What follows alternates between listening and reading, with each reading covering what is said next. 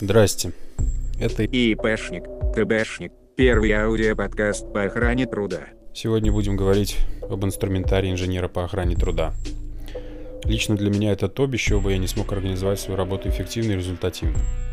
С точки зрения нашего законодательства, инженер по охране труда должен быть таким, знаете, универсальным человеком, который организовывает, проводит целый комплекс мероприятий. Это ежедневный систематический труд, конечно, и без слаженной системы у вас будет абы что, которое в конечном времени приведет к чему. Ну или в худшем случае к несчастному случаю. Функциональные обязанности можно так с очень большой натяжкой разделить на несколько категорий. Первое – это функция контроля за соблюдением требований правил норм по охране труда. То есть это обследование технического состояния зданий и сооружений. Как я всегда говорю, это пол, стены, потолок.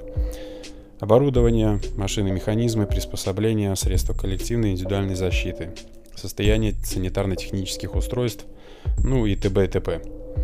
Далее идут функции анализа. По сути, это изучение условий труда на рабочих местах, выявление опасных производственных факторов и оценка рисков. Далее идут у нас организационные функции. Это проведение, к примеру, вводного инструктажа, организация вопросов проверки знаний по вопросам охраны труда, работа в комиссии по аттестации рабочих мест, ну и если вам еще так повезло, то это пожарная безопасность, производственная санитария и т.б. и т.п. Еще есть функция отчетности введение соответствующей в законодательстве отчетности и также сиюминутные ответы на различные вызовы судьбы. В случае производственной аварии либо несчастного случая инженер по охране труда должен выступать амбассадором своего нанимателя. То есть он должен обеспечить максимально возможную защиту и минимизацию потерь от административной и уголовной ответственности, как для нанимателя, так, возможно, и для потерпевших. Ну, как вы уже поняли, кроме чаепития есть у нас еще дела, да? И вот чтобы решать их эффективно в 2021 году, следует владеть не только хард и софт-скиллами, без которых вы, в принципе, ну, будете на обочине трудовой карьеры с зарплатой в 400-500 рублей, но и иметь самый необходимый набор гаджетов. Сейчас речь не идет о тех гаджетах, которые должен вам предоставить наниматель, Условия бывают различные. Некоторые инженеры по охране труда работают в шикарных условиях, имеют даже кабинеты и классы по охране труда. А некоторые сидят за деревянным столом перекошенным. Хорошо, если сверху еще лежит стекло, знаете, как в Советском Союзе был. И, собственно, все. Ну, может быть, ручку из дома принесли. Мы будем говорить о том минимальном наборе гаджетов, которые помогают работать современному инженеру по охране труда. Лично я, к примеру, пользуюсь электронным календарем. Я храню в нем все, что нужно сделать, чтобы не забывать и не забивать этим оперативную память. Более подробно я, кстати, рассказывал в своем вебинаре «Тайм-менеджмент и горизонт планирования». Если кому интересно, пожалуйста, шуруйте на YouTube-канал и просвещайтесь. Бумажный ежедневник тоже никуда не исчез. Хорошо, если еще к нему идет такая, знаете, хорошо пишущая ручка, чтобы вот она ночь пролежала в машине на морозе. Ты ее утром взял, даже не хукнул на нее, и она пишет. Это вообще шикарно. На бумаге я составляю, как правило, план на день. Несколько задач, которые, в принципе, могу раскидать по времени, и уже тогда определенно знаю, когда я их выполню. Что вам потребуется в работе, и без чего эта работа будет сведена к нулю?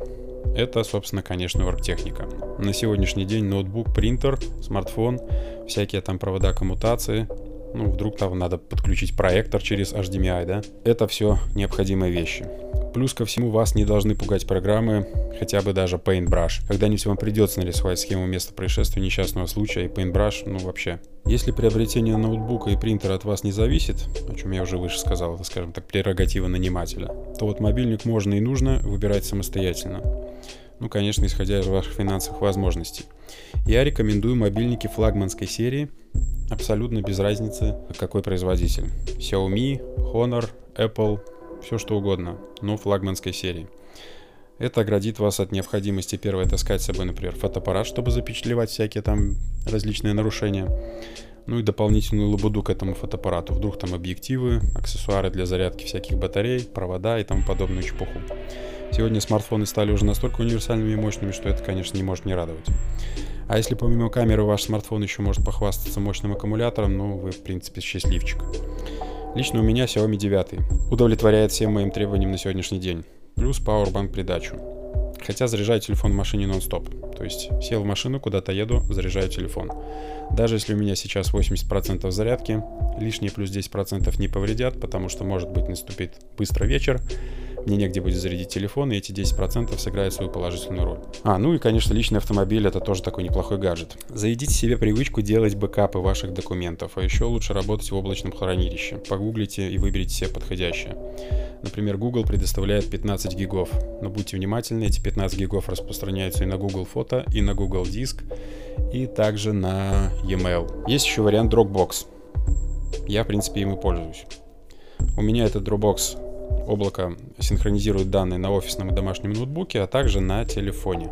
Это очень удобно, когда все документы всегда под рукой в электронном виде, и в особо крайних случаях мне даже нередко приходилось редактировать документы прямо на мобильнике и отправлять их по электронной почте, находясь далеко не в офисных условиях. И в такие моменты мощность вашего мобильного телефона и величина экрана — это прямо вот две вещи, которые должны быть большими. Электронная почта выведена у меня также на отдельный экран мобильника. То есть я листаю экран, попадаю сразу в свою почту. Плюс в Google почте браузера есть заметки, которые тоже будут синхронизироваться со всеми вашими машинами и отдельным приложением на телефоне. Факсы, например, сейчас ушли в прошлое, все пользуются почтой, но не в Беларуси. В Беларуси у нас факс — это второй способ коммуникации после бумажных писем. И вот если у вас этого аппарата нет, а я надеюсь, что все-таки нет, то можете загуглить сайт, когда загружаете свой вордовский документ, и сайт отправляет этот документ факсом на указанный вами номер. Это важно для тех, когда у вас контрагент либо клиент совсем архаичный, ну и плюс еще истерик. Само собой, позаботьтесь о мобильном тарифе с хорошей скоростью передачи. Например, безлимитные всякие тарифы будут приоритетными. Я, например, не выключаю мобильный интернет от слова совсем. Пользуйте мессенджеры с увеличенным функционалом. К примеру, Telegram. Это не только средство общения, но также и хранилище для документов и фото в избранном, как у меня. Также возможность создавать такие маленькие текстовые заметки, которые потом в работе вам постоянно будут нужны. То есть не надо держать их в голове и запоминать наизусть. Плюс ко всему рабочие чаты, в которых оперативно можно выкладывать фото нарушений, замечания в ходе проведения вашего контроля. Их 100% будут видеть все заинтересованные, кого вы в чат добавите. И точно понятно, что эти нарушения не останутся без внимания и контроля. Ну, хотелось бы в это верить.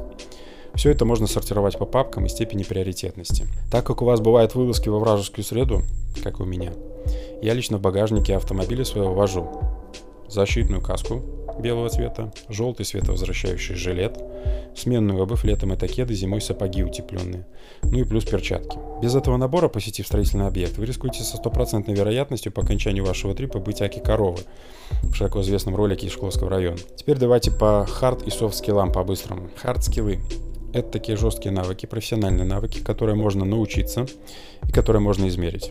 Для обучения hard skill ам необходимо усвоить знания и инструкции. Качество обучения можно проверить с помощью различных экзаменов. То есть это то, что мы получали в университетах. Примеры hard skill ов. Набор текста на компьютере, вождение автомобиля, чтение, математика, различные предметы, знания иностранных языков, использование компьютерных программ и тому подобное. Здесь, конечно, вы можете схватиться за голову и воскликнуть «Ёшкин кот, на что я потратил свои годы в университете?» Все мы прекрасно знаем, на что вы их потратили. Но сейчас самое удивительное время. Сейчас можно обучаться самостоятельно и при этом опережать тех, кто протирает штаны в университетах, слушая устаревшие программы. В этом случае хорошо ПТУшникам нашим. У них универсальная программа и универсальная жизнь. Стабильность такая постоянная. Во всяком случае, в нашей стране не так, не так далеко шагнула наука, и в организации труда рабочего класса тем более. Ну, собственно, грустным не будем. 90% нашего рабочего времени инженер по охране труда проводит за компьютером.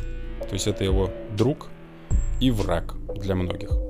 Я владею, например, слепым десятипальцевым набором текста. Пишу медленнее, чем печатаю. Хоть и владею этим методом не идеально. Вообще, когда я вижу человека одним пальцем печатающего, да, по клавиатуре, так клац, клац, клац, мне его, честно, жаль. Это навык под силу освоить любому человеку. Программа соло на клавиатуре есть сейчас и онлайн. Потратьте там месяц, просто месяц занятий по несколько часов в день. И вы облегчите себе жизнь на всю оставшуюся жизнь. Шикарно сказал. Еще от вас в обязательном порядке требуется элементарное знание программ Microsoft Word и Excel. Все эти сочетания клавиш Ctrl-C, Ctrl-V, Ctrl-A, Ctrl-S, Ctrl-P, Ctrl-F, поиск в простонародье, да, либо замена поисковому слову. Эти сочетания горячих клавиш, если они вам известны, то, ну, прям мое почтение. Про Excel есть у меня печальная история. Когда люди не в состоянии были выделить диапазон данных, чтобы уменьшить его на один лист, ну, грубо говоря, уменьшить масштаб. Из-за этого часть документов, конкретно карты рисков, не распечатывались полностью, в обрезанном виде. И они предъявляли претензии мне, мол, я что-то неправильно оформил. И я вам честно хочу сказать, я даже не мечтал о такой защите от дурака. Знаете, ведь можно защитить документ самым простым способом от копирования. тупо вставив колонтитул. И реально это работает. Я сам был в шоке. То есть люди брали там мои инструкции, чужие инструкции, ксерокопировали, составляли их как пазл, не знаю уж в каких программах, чтобы колонтитул не попадал. Выглядело это, конечно, страшно, но люди такими вещами пользуются. И еще печально я вспомнил. Ну, ячейку Excel себя, наверное, все представляете. Ее можно уменьшать, увеличивать в размере. Вариантов много. Помещаем туда большое количество текста, и тот текст, который в размеры ячейки не умещается, он выходит за ее границы. Но никуда при этом не исчезает. То есть он покидает видимые поля. И было дико страшно, когда человек мне звонил и говорит, вы знаете, у вас не во всех ячейках значит, отображаются полностью текст. Говорит, поправьте. Я говорю, так вы просто там выделите все ячейки и установите размер один для всех ячеек, и текст будет виден. Нет, сделайте вы, потому что там что-то у вас неправильно. И заметьте, здесь речь не идет даже о функциях, там, например, в Excel, да, либо построением графиков каких-нибудь из массива данных, хотя этим тоже бы хорошо было владеть. Здесь просто элементарные навыки и понимание процесса. Бухгалтера, с которыми часто сталкиваюсь, иногда они даже не знают, как в Excel сложить несколько ячеек. То есть вот сум, суммировать данные из двух ячеек. Я уже тоже опять-таки не говорю о формуле, просто их можно выделить, да, и справа внизу посмотреть сумму. Но люди такие тоже есть. Это бухгалтера, ребята, это те, кто работают с цифрами. В общем, вывод один. Надо развиваться. YouTube всем в помощь. Там куча бесплатного контента на эту тему. Интернет и почта, онлайн-программы конвертации данных. Когда люди не могут распечатать письмо из браузера, это тяжелый случай. Когда люди не могут распаковать архив, это тоже тяжелый случай. Когда люди не могут загуглить, то есть у них перед носом открыт компьютер, есть Google, доступ ко всей информации фактически, которая есть в мире, и они у тебя спрашивают, а как там телефон вот такой-такой организации. Ну, здесь летальный групповой исход, по-моему, очевиден. Soft skill ы. Мягкие навыки, такие универсальные компетенции, которые гораздо труднее измерить количественными показателями. Вот, иногда еще говорят, что это личные качества, то есть присущие там от рождения, характер человека. А, ну, я больше склонен к тому, что они приобретаются с личным эмпирическим опытом. Примеры soft skill ов, ну, это такие социальные, интеллектуальные, волевые компетенции, например, коммуникабельность, умение работать в команде, креативность, пунктуальность, усовершенствование, что еще у нас там важно, стрессоустойчивость, то есть быть непробиваемым. Все свои софт- софт-скиллы я приобрел, в принципе, путем эмпирического опыта. С одними интеллектуальные беседы, с другими изъяснения с помощью мата. Это все, в принципе, необходимо, потому что люди разные, ситуации разные, взаимопонимание одно, и его надо достигать. Что толку, если вы говорили-говорили, распинали, слайды показывали, экали-мекали, а люди вас так и не услышали? Толку мало. Тут только один могу дать совет. Больше читать и больше общаться, пополнять свой вокабуляр. Заранее придумывайте и заучивайте кейсы, это важно которые вы сможете воспроизводить в любой ситуации на автомате, пока ваш мозг будет занят подбором, например, ответа для какого-то важного вопроса, либо вообще обдумыванием ситуации. Это хорошо работает на переговорах э, при отстаивании своей точки зрения и позиции, а также, например, на лекциях. Когда вам задали вопрос, вы еще продолжаете вещать в рамках своей темы, но при этом уже думаете, как на этот вопрос ответить. Все сразу, конечно, не получается. Постепенно вы придете к тому уровню, когда разговор с незнакомцем для вас не будет чем-то экстраординарным. Ну, я надеюсь. А вместе с этим придет, кстати, и другое качество жизни. На сегодня, в принципе, у меня все.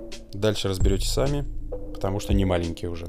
Ставь лайк, если после фразы «дальше сами разберетесь» ты не разобрался.